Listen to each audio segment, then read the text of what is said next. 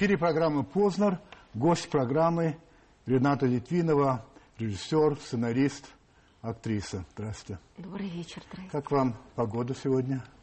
Ну да, такая. Одновременно все стихии. Тяжеловато. Да, скажите, они не депрессивные, нет? Не, кстати, я не завишу от погоды. Нет? Нет. Совсем нет? Нет. Здорово. Многие зависят. Ну, хорошо. Угу. Как-то вы сказали такое, что давать интервью угу. тяжелая необходимость, и что это почти бессмысленно. Ну да, если я себя за что-то осуждаю, то, конечно, за эти иногда интервью. Но к вам-то это же... Ну ладно, почему бессмысленно-то? Нет, но есть всегда какая-то мотивация. Все равно же ты приходишь там ради какого-то дела. Вот я пришла там, у меня вышел в прокат фильм. Это же вот все-таки надо ему помогать как-то в прокате.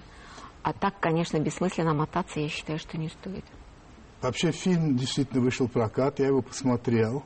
Спасибо вам большое. Ну уж. Поддержали нас рублем, что называется. Да, вы э, режиссер фильма, вы сценарист фильма, вы играете главную роль, так что можно действительно сказать, что это ваша картина, так сказать. Вот насколько это может быть картина одного да. человека, это ваша картина. Ну и еще у меня был соратник Земфира, она тоже со мной разделила все, все трудности. Я отвечала за все, что видно, а она за все, что слышно.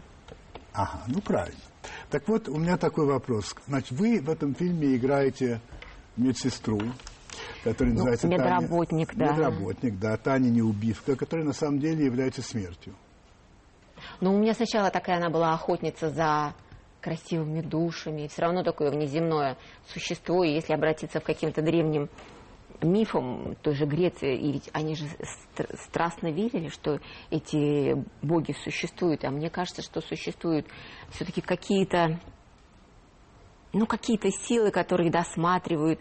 Это же не случайно вот такие древние учения о том, что все-таки душу кто-то сопровождает. Есть же масса каких-то примет, если там, перед, перед смертью кто-то снится, и у каждого народа какая-то своя смерть. А в Филине была, там, он себе представлял женщину в красной комбинации. То есть каждый может себе навоображать, и это, кстати, сбудется. Я... Да вообще, тема смерти вас занимает? Ну а как она может не занимать? Она же, она же приходит к каждому человеку. Я все время говорю, все мы будущие мертвые. И в данном случае я как-то так не разделяю э, там, тема смерти, тема жизни. Это же все очень близко. Это же, как сказать, мы все обречены потом изучить эту тему поближе. Вот вы как-то сказали так, что вы смерти не боитесь, вы боитесь бессмертия. Вот это как понимать? Ну, это красивая фраза. Вы в самом деле, фраза. во-первых, не боитесь? Вот представляете, я пришла к такому, как сказать, состоянию, потому что ты же в течение жизни, ну, как дети, они же думают, что они бессмертные. Они же не думают, что они когда-то умрут. И мне кажется, это самое верное отношение к этому. Думать, что ты бессмертен. но вы, же, но вы же атеист. Я да. То есть вы думаете, что я, я абсолютно Но точно этому же знаю. Есть масса доказательств, что. Нет, нет, я знаю, что есть смерть. Я все-таки биолог еще к тому же, да? Да. Я ее не боюсь. Но я понимаю, что это конец для меня. А душа? Да у меня нет никакой души, ни у кого нет. На мой взгляд. Но это не важно, я никому не хочу Нет, нет, нет, я уважаю. Как ты уважаешь это... чувства верующих, я уважаю чувства неверующих. Ну вот очень хорошо. Да. Но на самом деле вот это вот была просто красивая фраза, что вы боитесь бессмертия. Мне, мне кажется, что да, я ее, конечно, просто мне иногда нравится со, с, соединять слова, и иногда они просто красивая фраза. Смерть это, ну, то, куда мы все идем и чем все кончается, по крайней мере, на Земле, насколько нам известно. Ну, да, это так, такое слово есть, которое да. мы называем вот туда переход. Если есть переход, то так. А если нет, то все равно так. Ну и смотрите, угу. до этого, ну, почти у всех, не у всех, угу. но почти у всех а, наступает старость. Да, Некоторые кстати. умирают молодыми, но все-таки чаще старость. Вот как вы к старости относитесь? Ой, ну плохо я к ней отношусь, плохо. конечно, да. Несправедливый этот процесс, я считаю. Потому что внутри-то мы не стареем. Для мужчин я еще туда-сюда соглашусь. А женщине, конечно, все это драматично. Это надо как-то принять. и э, идти по этому процессу. Но ты же просто дряхлеешь, ты становишься усталым, но в тебе горят те же страсти. Конечно, несправедливо, это твоя оболочка стареет, проклятая. Так что, в общем... Ну, а разве жизнь справедлива? Нет, несправедливо. Это мы, конечно, пытаемся в искусстве восстановить баланс, но в мире, конечно, идет приумножение зла. И работает этот закон как-то страшно и неотвратимо. И наоборот, меня удивляет, что существуют еще люди добрые, порядочные. Вот это конечно, вызывает, конечно, конечно, скорее удивление, чем, чем это норма.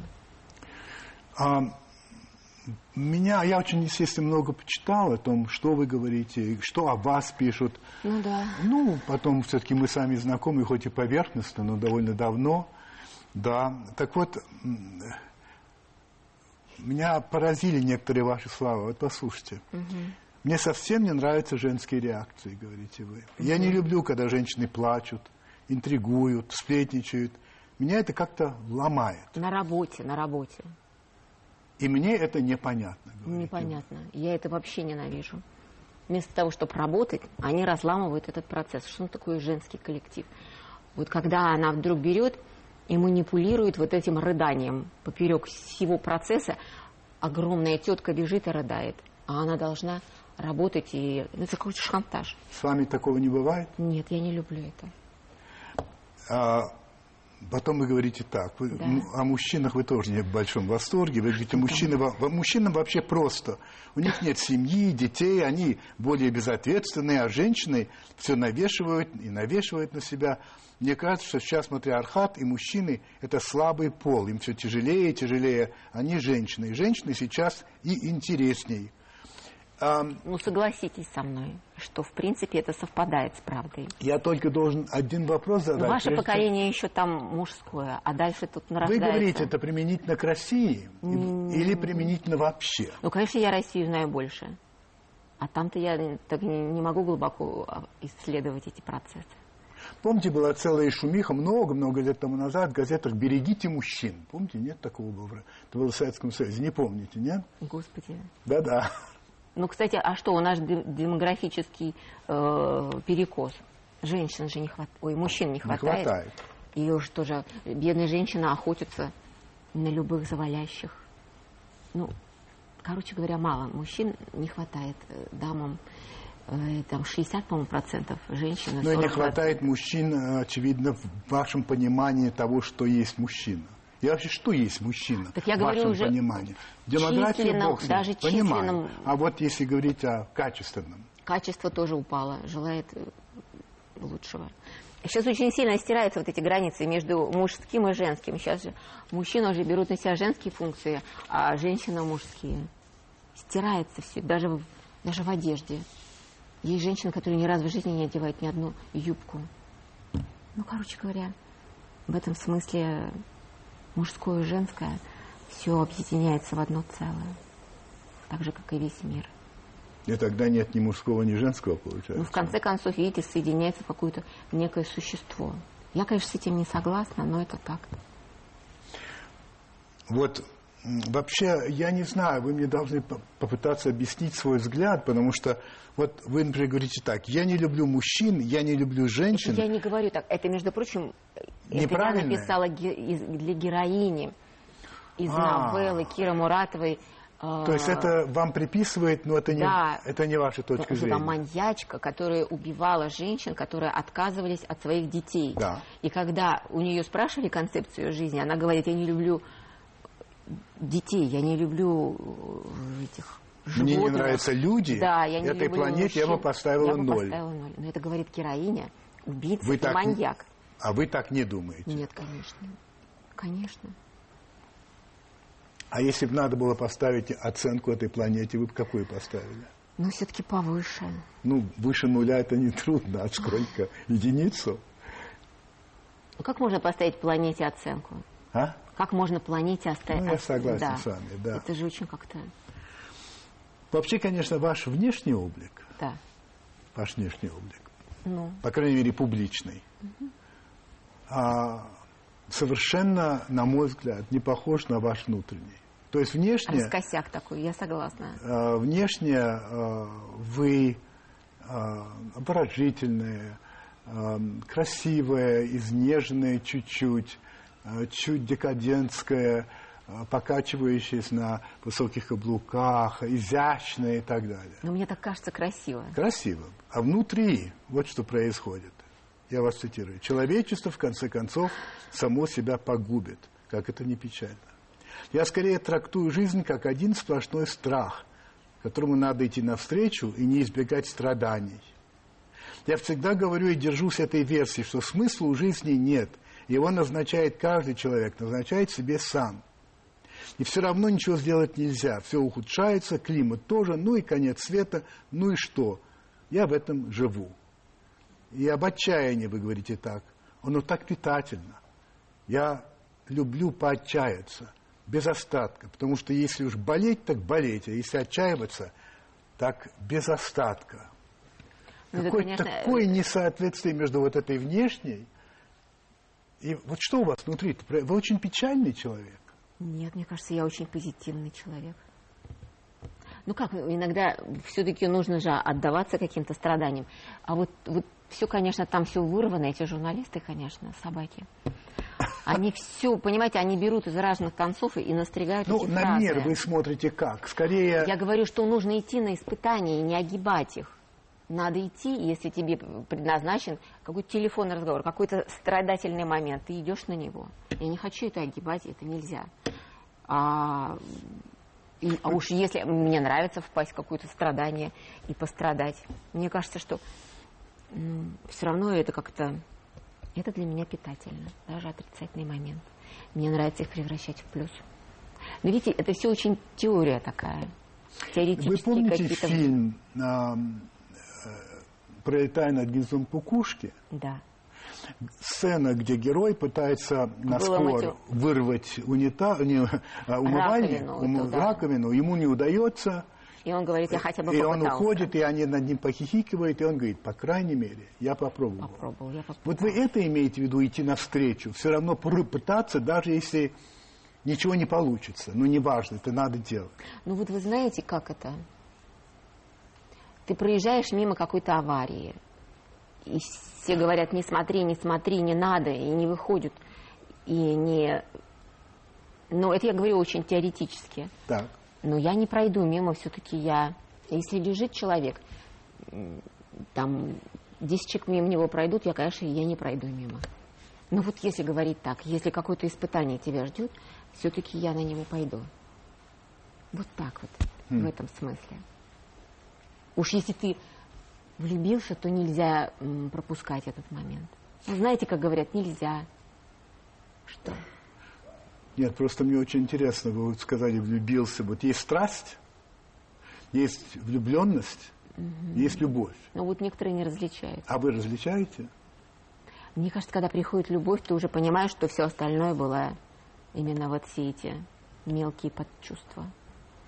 Влюбленность это подчувство?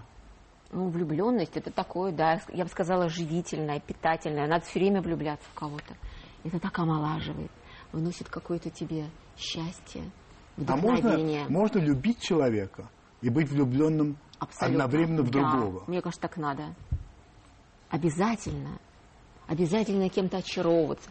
Я не в смысле, как мне говорила одна подруга, очень смешно говорила, без проникновения. Ты же можешь очаровываться каким-то талантом. Не знаю, у меня такое постоянно. Я себе разрешаю сверкать глазами, да хоть в вашу сторону. Понимаете? То есть мне кажется, что это, это наоборот, а для творческих людей, ну как, обязательно надо влюбляться. Надо влюбляться. Влюбляться, да. И при этом можно спокойно любить другого человека. Да, и быть верным, преданным другом. Сами понимаете. Вы верите вообще в моногамию? В моногамию? Ну, в принципе, я и такая и есть. Мне кажется, что это какая-то бессмыслица везде это выискивать себе что-то. Ну, моногамию, вы же понимаете, это вот ты верен одному человеку в да. течение всей своей жизни. Да. Ну, Мне кажется, же... это и сохраняет твою энергию. Но вы же дважды были замужем, правильно? Ну, вот эти были дважды замужем. То есть мы будем про личную жизнь. Нет, я больше не буду. Ну просто вообще э, в вот моногамность. Верю. А, ну, Ве- можно я вам скажу? И каждый раз верила, честное слово. А вот так. Ну да, Ага. смеялась. понятно. А потом, видите как. Это другое дело. И тоже, кстати, вот сначала смиряешься, а потом веришь, а потом думаешь, нет, не могу я так. И исселяешься куда-то, М. в другие территории. Значит, вы сказали, что, ладно, насчет старости понятно. Вообще не кажется, что а, стареть не только вообще тяжелая вещь, но, может быть, в России еще более тяжелая, чем где-то. Это вообще безобразие. Мне кажется, вот тут старе- стареть в России вообще это какой-то кошмар. Потому что здесь все против стариков. Начиная от климата, когда вот ты, я не знаю, я вот думаю, а в чем ходить вот по этим гололедам? Ведь, ведь все время даже моя мама упала, и это же все уже превратилось в страдание и постоянную проблему с ногой, с рукой. Вот что, в шиповках, что ли, ходить? Я вот просто чтобы цепляться за этот лед, который никто не откалывает. Здесь ужасный климат, здесь ужасное отношение к старикам, здесь совершенно ничтожные зарп- зарплаты, вот эти пен- пен- пенсии. А что придумал вот мэр? Помните, он все выдвигал эту версию, что нужно их селять всех в какой-то город всех стариков, пожилых, пенсионеров. Я вот думаю, он же близок к пенсионерскому возрасту. Пусть он туда и селится первый. Ну, же безобразие. Знаете, как можно такое в голову зайти? Да, но некоторые говорят, что это опять его неправильно процитировали собаки-журналисты. Собаки, Это- да. Да, да, может быть и так. Но не всё равно знаю. какую-то, Ну, знаете, хорошо, зону, кроме льда- да, как кроме это льда, можно? а, действительно, во многих странах этот лед очищают и правильно кладут асфальт и так далее. чудовищно низкие пен- пенсии. Как это возможно? Но это невозможно. Никто ими не интересуется. Нет ни- никаких вот для них структур, для этих бедных пенсионеров. А сколько одиноких, и они никак не досмотрены. И нету вот этих вот общественных каких-то организаций, которые бы о них заботились. Это же кошмар. Вот как вот какая-то бабушка идет э, 2 сантиметра в час за, за, за молоком, и все кругом За на нее булкой. ругаются. Это же ужасно. Помните, там песня была с такими словами, что молодым везде у нас дорога, старикам везде у нас почет. Какой там подсчет? А э, э, вот это вот якобы бесплатное медицинское обслуживание. обслуживание, это же все фикция абсолютно. Эти совершенно равнодушные врачи, которые тоже, может быть, на ничтожную зарплату из последних сил, э, они не могут же работать психотерапевтами, потому что и лекарств у них нет, а что они могут прописать человеку? Только сочувствие оказать. Ну хорошо, лучше не быть, не стареть в России. Здесь все против старости. Ну вот а детство. Ну вы помните свое детство? Ну вот счастливое вам вспоминается? Ну, а я же была в Советском Союзе. Ну и тем не менее. Я человек Советского Союза. Ну нет, кстати, детство у меня было не очень счастливое. Потому что есть же такие проблемы там. Ну, какое-то вот детское одиночество у меня было. Но это уже лично моя, наверное, была проблема психологическая. Ну а школу была- как вы вспоминаете? А, С отвращением. С отвращением. С отвращением. Простите мне мои эти, как одноклассники. Они там мне все время, какое-то время, первые несколько лет приглашали на эти сборы, ну, одноклассников, а я не хочу идти туда. А что-то мне не, не тянет к ним. А потом я была такая самая длинная в классе. Меня обзывали Остан... Останкинской телебашней. Практически, где мы сидим. Где же я ходила? Я ходила только в музыкальную школу, потом на спорт. И была такая... Меня даже наша классная руководительница называла «Не трогайте Яна не от мира сего». Она меня оставляла после уроков и, и учила меня выкручивать тряпку половую. Ах, У нее так. было такое издевательство надо мной. А каким спортом вы занимаетесь? Легкой атлетикой. Да ну ладно, каким Да. видом Ну как, бегала я. Бегали? Да. бегали? Таланта у меня не было, признаюсь сразу. Ну и мне, кстати, тренер, мне кажется, держал тоже вот за какую-то мою позитивность. За позитивность. Да, я была позитивно бегала. Да. Ну, Ну хорошо, значит, как-то получается так, что куда ни кинь, всюду клин. Детство, м, старость, м. нет, нет, а вот когда я поступила в ВГИК, там наступило настоящее счастье. Я вдруг нашла каких-то там друзей. Э, вот именно что люди, с которыми можно провести время, поговорить. И я уже припала к этому великому кинематографу. У нас в 9 часов была первая пара, и начиналось кино, история кино. И начиналось сначала там немое кино, русское, а потом зарубежное. Все пропускали, потому что все же спят.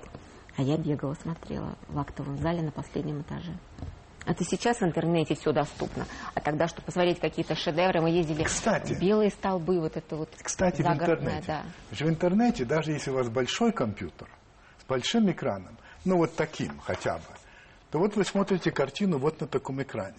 А ведь человек, который сделал картину, ну, да. он сделал совсем для другого экрана. Мне кажется, что это некоторая профанация. Профанация, согласна. Ерунда, это правильно. Надо смотреть на каком-нибудь более-менее внушительном. Но как сделано было, это все равно, что рассматривать живопись на почтовой марке. Абсолютно с вами согласна. Но видите, человечество даже это уже устраивает. Но есть и другие ценители.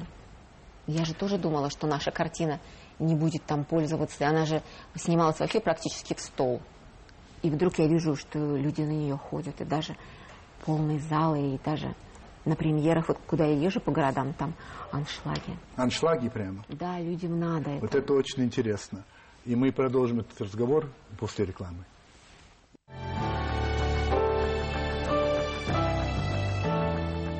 Тут во время перерыва меня спросили, а почему, собственно, я с вами не разговариваю про кино. Угу. Ну, я сказал, что я еще поговорю немножко о кино. Но пока что у меня есть вам другие некоторые вопросы. А, мы говорили о детстве. У вас ведь есть дочь. Да? Дочь, конечно. Ей сколько лет? Сейчас у ей 11, но а она все время себе набавляет. Я отбавляю, она набавляет. Где она учится?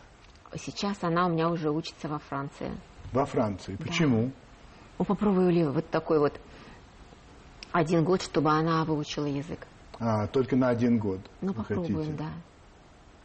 Угу. Потому что вообще-то стало довольно модно среди людей, которые могут себе это позволить, посылать своих детей. Она очень несчастна была в русской школе.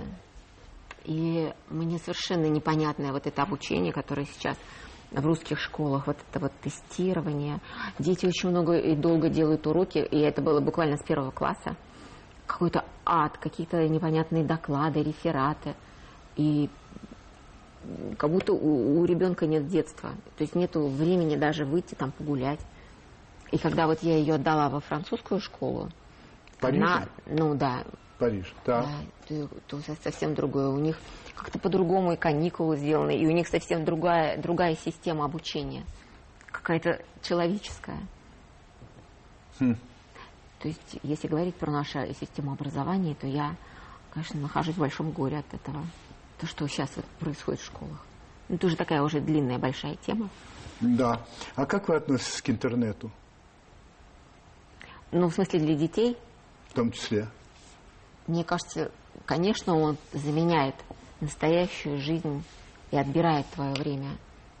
Но это уже какая-то такая часть реальности. Но вот я всегда была против, я очень лимитировала ребенка. И сама как-то я, у меня нет в интернете, у меня нет ни... Ни, ни, ни в Фейсбуке, нет, ни... Нет, это все какие-то поддельные. И блогов вы никаких не ведете? Нет, не веду. В принципе, слишком много это отнимает времени. Я понимаю, что это уже большой ресурс. Может быть, когда-то к этому можно прийти, когда будет больше времени. Но, конечно, это зажирает. Если ты даже садишься туда на секундочку, у тебя затягивает вся эта труба, и у тебя вылетает сразу несколько часов в твоей жизни. А потом там столько негатива. Такой начитаешься на себя. Я хотел чуть-чуть с вами поговорить о политике, вернее, о вашем отношении к политике. Политику я да. считаю самым низким жанром, который вообще существует в жизни. А политиков самыми наихудшими представителями человечества. И поэтому я вот никак не хочу туда тратить свою жизнь. Если уж меня совсем как там советского, бывшего советского человека вот, вот так вот прикрутит, когда мне, например, государство будет указывать, что писать, что делать в своих фильмах, тогда я буду советовать государству, что ему делать. И когда я сталкиваюсь с каким-то конкретным злом, я знаю, что это сделать. Но я не могу залезать на трибуну и советовать всему народу, что делать в борьбе со злом. Все-таки я не могу так низко пасть, скажем так.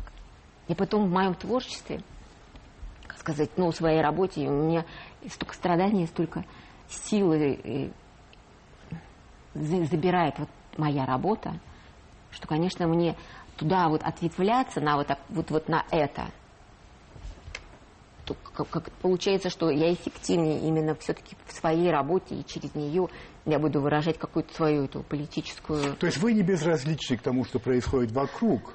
Не, не безразлично, например, мы связались с, арт, с арт, арт-надзором, и мы взяли вот эти вот списки снесенных зданий, которые у меня там героиня ходит и ищет. Прекрасные старинные здания, которых нет в нашем городе, или их крайне мало. И я просто была в ужасе, когда я взяла вот этот том буквально снесенных зданий по личному распоряжению мэра Лужкова, по личному распоряжению э, мэрии города. Снесено, снесено. Какие-то палаты, какие-то особняки. Все это куда-то приватизировано. Это какое-то огромное архитектурные преступления совершались в этом городе. Никто за это не понес никакой ответственности. И что мы видим взамен? Мы видим вот эти безобразные торговые дома, бетонные вот эти элитные жилье, пустующее. Я можно какие-то фильмы ужасов снимать, потому что там никто не живет. Там так я выразила свой протест. И моя героиня ходит. И вот эти все в этом волшебном радио звучащие адреса, они совершенно подлинные. Снесен Скажите, пожалуйста, дом, снесен такой-то дом. Считаете ли вы, что государство должно, обязано эм, финансировать производство кинофильмов?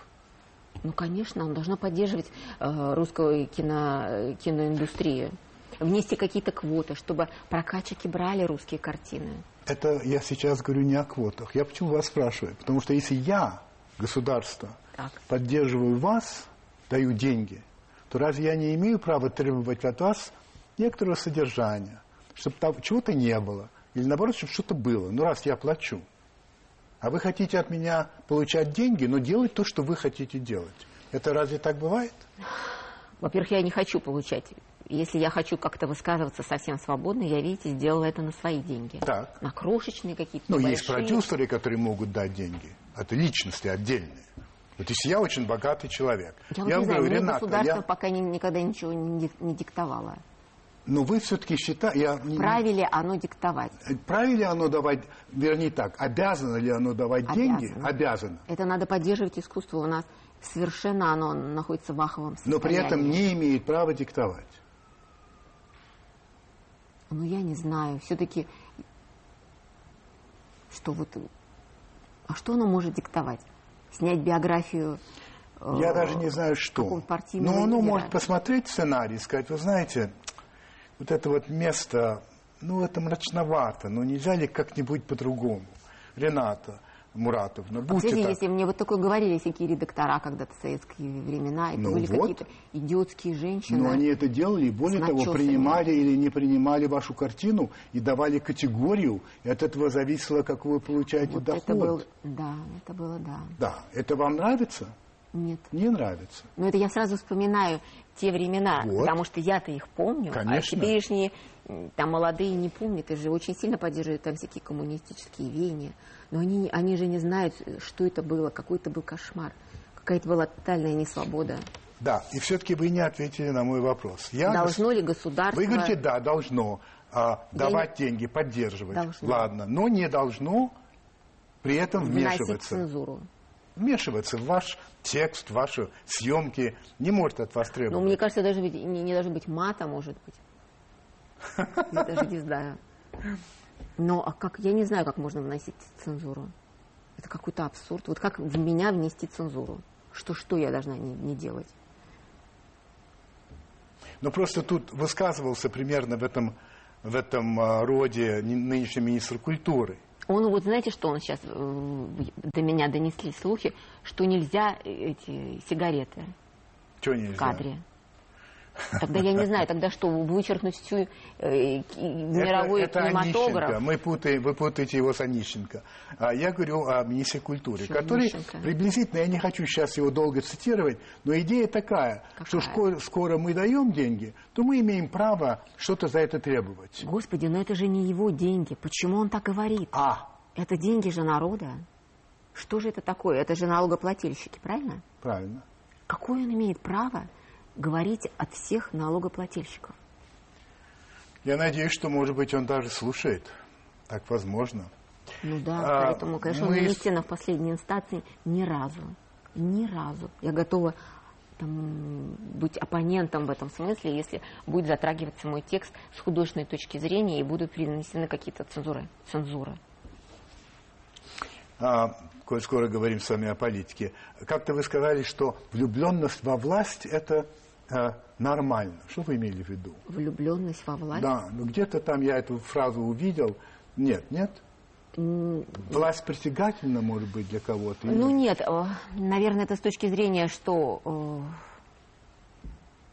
когда человек обладает властью, вот женщины, наверное, на а, это вот ведутся. Это. Ну, это известно. Ну да. да. Вы вообще ходите на выборы? Вы голосуете сами? Меня так осуждают, но я не ходила, два раза уже не ходила. Не ходили, потому что? Потому что я три года назад пошла. И? Ужас. Все, что, за что я голосовала, все провалилось. Я считала, что это была неправда, потому что, потому что э, там был какой-то 0,000%. И это была...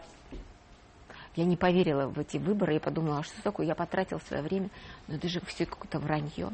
И я раз, разочаровалась в справедливости и перестала тратить на это свое время. Но, может быть, на следующий год пойду. А вы ходили?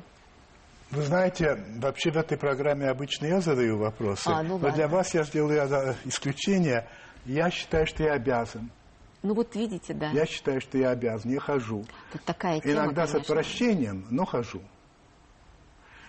Так, я могу вам задать следующий вопрос? Да, давайте. Моя мама ходит, на мне все там тоже. Вы а, имеете награды. Множество наград, в том числе и государственные. Вы заслуженный артистка. Российской Федерации. У меня, я лауреат государственной премии. Да, я и говорю, Когда мне премии. Миша Ефремов позвонил, сказал, что нам дали, что мы лауреаты, да? и что нам надо идти в Кремль, я-то думала, что меня разыгрывает. Я сказала, ну, в общем, я ему кое-что сказала, повесила трубку, а потом вдруг выяснилось, что это правда. Ну и как вам? Вот это, это вот для вас это важно? Денежно никак. Нет, потому нет. что все разделили на всех. Нет, я имею в виду не денежный. Я... А что это еще дает? Я, ну, я не знаю, чувство удовлетворения, которое очень главное советское чувство было. У меня семь месяцев подряд шел монтаж с одним жутким монтажером, кретином совершенным. И он меня довел до такой степени, что где-то на седьмом месяце у него слетел весь мой монтаж. И, знаете, это было вот состояние, что я вот схватила какую-то вазу, я за ним гонялась я его, если мне попадалось, что под руку, я пыталась его как-то достать, он от меня бегал очень ловко. Я ему орала, я лауреат государственной премии, я тебя разрежу на куски, выброшу твое тело, и меня никто не засудит. Потому что он меня довел до такой степени, и вдруг у меня вот в этом тексте я впервые в жизни вспомнила, что я лауреат государственной премии. Я говорю, мне ничего не сделает, и любой суд меня оправдает. Но это я уже кричала ему, когда меня держали.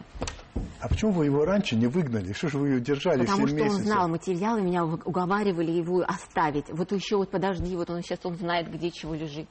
А потом он еще спрятал материалы и мне шантажировал, когда я уже вот, вот дошло до такого рукоприкладства. Он мне говорит, выплатите мне еще одну зарплату, тогда я вам покажу другой материал.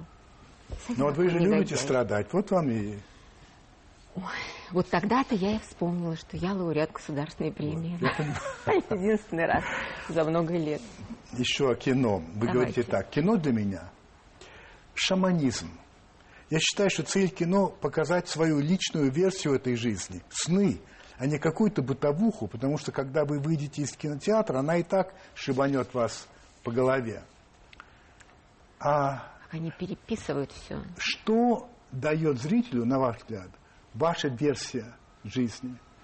Ну, потому что никому не интересно смотреть то, что он может посмотреть из окна или выйдя там из метро или из подъезда. Ну, какая ваша версия? -то? А, да, вот, а моя версия посмотреть, как я вижу свой мир. Вот это подсмотреть какую-то чужую, чужую какую-то прекрасную, прекрасный сон. И вот когда люди ходят на вашу картину, вы говорите, что много народу пошло, и что даже аншлаги. Но ну Это что, поэтому? Да, людям все-таки нужны и такие картины. Все-таки не только которые финансирует э, наш министр. Ну, вот смотрите, вы довольно резко высказываетесь по поводу так называемых нормальных людей.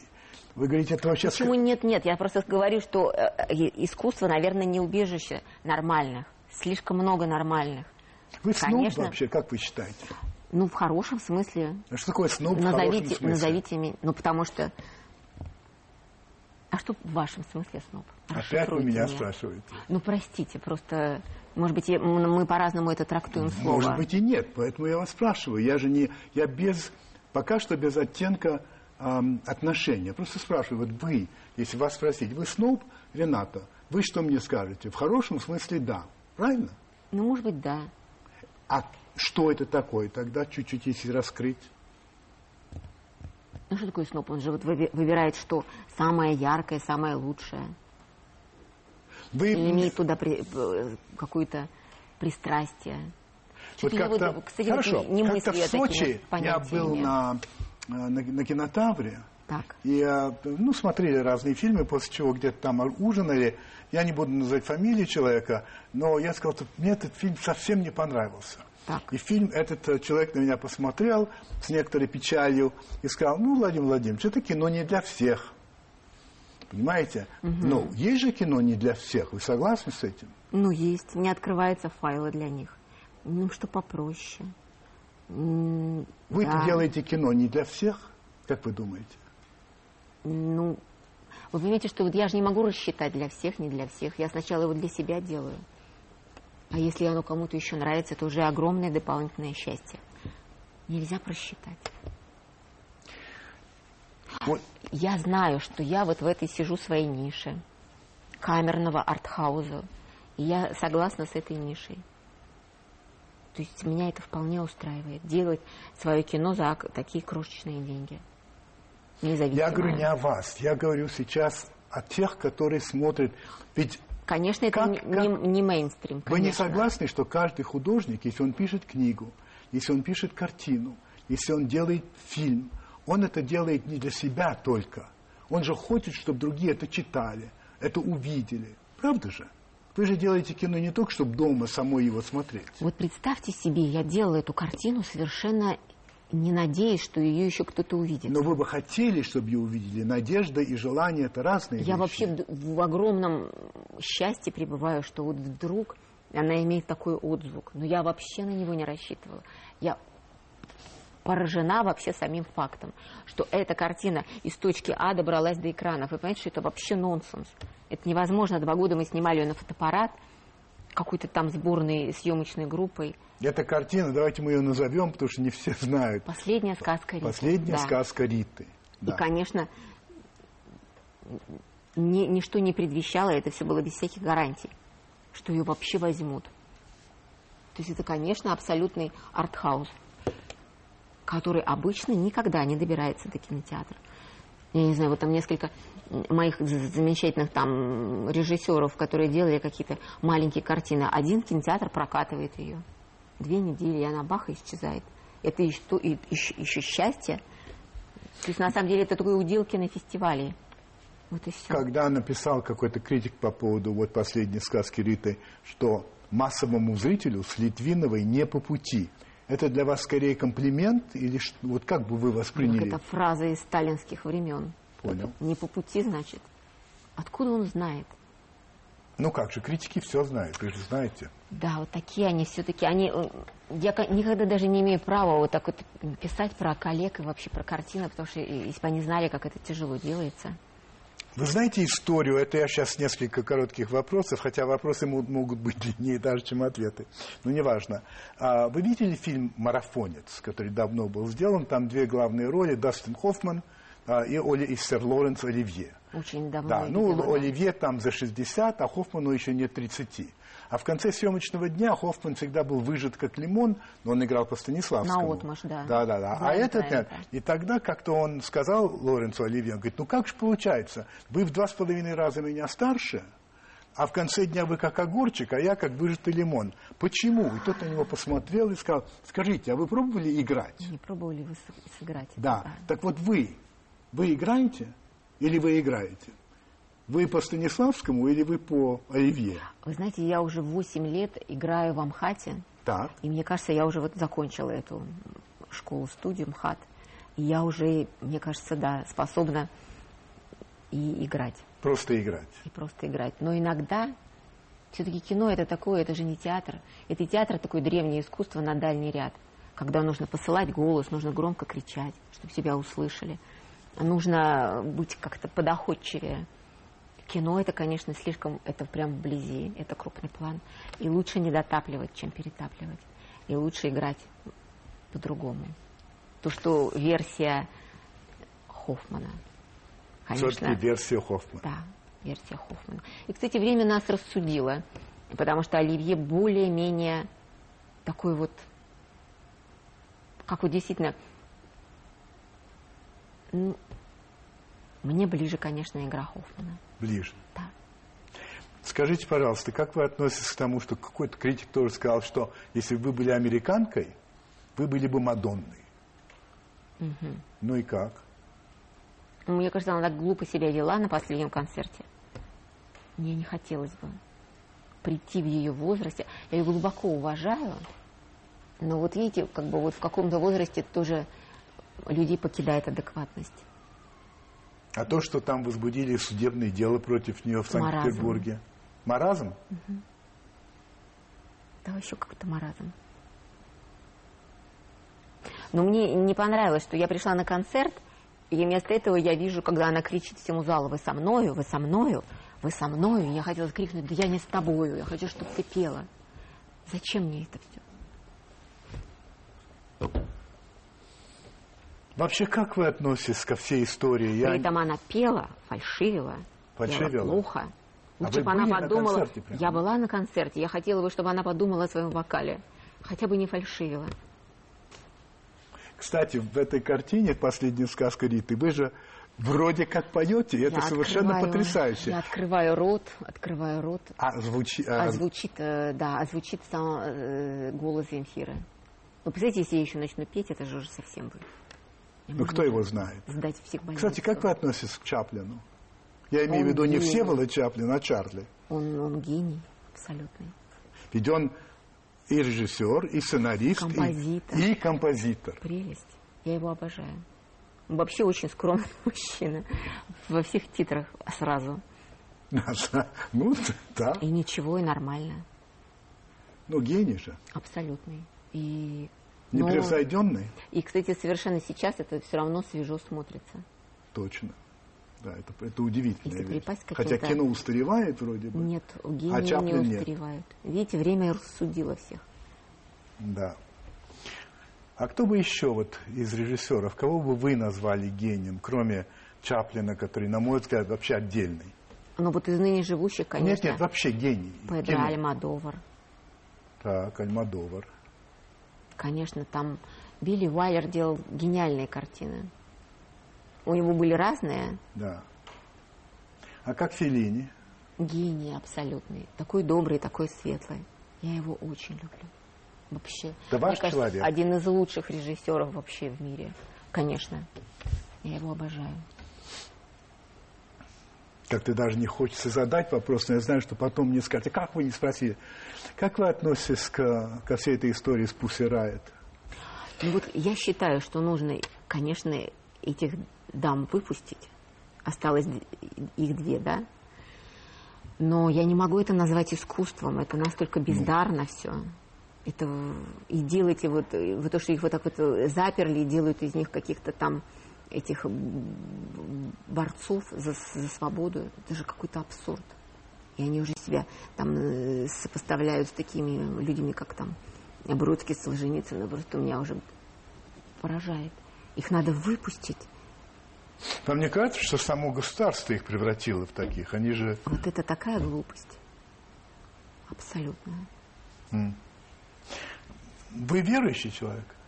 Ну вот я все время в поиске, ведь я в процессе. В поиске. Угу. М. Не могу сказать, что я прямо как-то вот выцерквлена, но я, да, я крестилась, мне было 16 лет, и я все время нахожусь в таком поиске. Но мне кажется, это же дозволительно. Ну уж если вот закончить с этой темой Пусирает, в частности, говорили многие, что они оскорбили чувства верующих. Ваши чувства они оскорбили? Ну, если бы я там присутствовала, мне кажется, нет. Но просто это такая глупость. Глупость. Абсолютная глупость. А, о вас многие писали и пишут, и в частности, хорошо вам известный Дмитрий Быков. Дима, да. Угу. писал любопытную вещь, я прочитаю. Она привела себе сумасшествие. Угу. Как врач прививает чуму для изучения симптомов. Он же талантливый человек, он может себе придумать всякие такие. Это не, не так? Вы, у вас нет такого ощущения? Вот он, кстати, давно писал, когда он меня едва знал. Ну, он написал это в 2010 году. Угу. В 2010 он же вас знал? Ну да. Да. Вот, и э, э, он говорит, что это вот выражение вашего протеста против нынешнего общества, что вы таким образом показываете протест. Он говорит, вот, вот, а вот так, а мы вот так. Мы никогда не будем делать того, что некрасиво, а если нам предлагается жить некрасиво, мы умрем. Во времена, когда затаптывали слабых и безумных, а в 90-х это было нечего кривиться, мы демонстративно будем слабы и безумны. Этой слабостью и безумием мы вас покорим, и вы будете нам ножки целовать. Это оценка никак, это, это такая красивая... Да, у него такая версия, мне, мне очень любопытно. Видите, у него Хорошо. такой взгляд на меня. Да, действительно. А, пожалуй, тогда перед Марселем Прустом я тогда вот что вам зачитаю, вы мне ответите, и тогда я вам задам эти вопросы. Вот когда вы говорите о вашей роли в последней сказке Риты, угу. сказали так, это некое мифологическое существо в современных условиях, которое именно подделывается под человека, пытается общаться, выпивать в компаниях, но главная ее задача – собирать красивые души и сопровождать их последний путь. Угу. Вот многие критики посчитали, что вот на самом деле эта героиня – это ваш альтер-эго. Угу. Вот вы с этим согласны? Вот э, чем вы видите свою миссию, если так? Вот смотрите, я вот просто сама долго думала, вот как ответить вот эти истоки. Да. Я же очень, ну, долго работала во всяких домах престарелых, еще до ВГИКа, и там в больницах. Я помню, я работала, меня поставили в приемное отделение дома престарелых, куда привозили там э, раз в четверг, у них был приемный день, только один раз в неделю в это отделение приходил врач, а все остальное время была я вот с этими бабушками. В основном привозили бабушку, потому что дедушки в нашей стране почти не доживают до преклонных лет. И, понимаете, их привозили иногда в отчаянном совершенно физическом состоянии, и они у меня ум, прямо умирали. Я звала врачей, никто не спускался. И вот я сидела рядом с ними, там брала за руку, и там очень многие они, причем я была тогда еще совсем там молодая, и мне они говорили, как мне страшно, как мне страшно, почти все бабушки очень боялись. Я помню, я, вообще ничего об этом не зная, там брала их за руку и все время говорила, это не страшно, откуда я могла знать это, я не знаю. Может быть, это оттуда, я не знала, что им говорить. Может быть, это оттуда все тянется, что я вот именно хотела сыграть эту женщину, вот это существо, которое вам наобещает и исполнит, что это не страшно, и что дальше вас ждет прекрасное путешествие. Марсель Пруст. Да. Какую черту вы больше всего не любите в себе? О, Боже. Какую? Я вот не подготовилась к этому. Так это не важно. У вас есть черта, которая вам не нравится? Как тут можно готовиться? Не нравится? Да, у себя. Может быть, вам все нравится. А может, вам ничего не нравится, я не знаю. С чем я хочу там побороться-то? Нет. Не знаете? Нет у меня такой черты. Нет такой черты. А в других какая черта вам больше всего не нравится? Не нравится в других. Какая-нибудь есть такая черта? Которая... Есть вот эти семь смертных грехов, которые мне все не нравятся. Хорошо. И против них я борюсь. Вы знаете, это алчность, чревоугодие, зависть, праздность, гневливость там ну. и пухоть. Какое качество вы более всего, более всего цените в мужчине? Ну, все-таки я вообще в людях ценю доброту. А в женщине? А в женщине самое главное быть доброй. Когда и где вы были более всего счастливы? Вы можете вспомнить такой момент или место? Ну, почему дома бываю счастлива, когда я в окружении любимых? Вы можете назвать свою главную черту, которую вы считаете, вот это моя главная черта?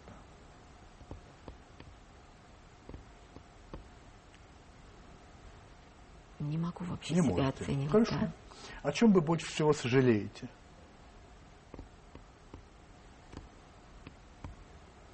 Мне кажется, это все впереди. Хорошо. А ваше внутреннее состояние нынешнее, какое оно? Но все-таки я очень, очень, все равно я счастлива, я в благодарности пребываю. Если бы дьявол предложил вам бессмертие, без каких-либо условий, приняли бы? Ну, нетушки. Оказавшись перед Богом, что вы ему скажете? Ну вот видите, опять нич- ничего я ему не скажу. Хорошо. Я наоборот в благодарности. Это была Рената Литвинова. Сейчас будет реклама, а потом я завершу программу. Спасибо вам большое.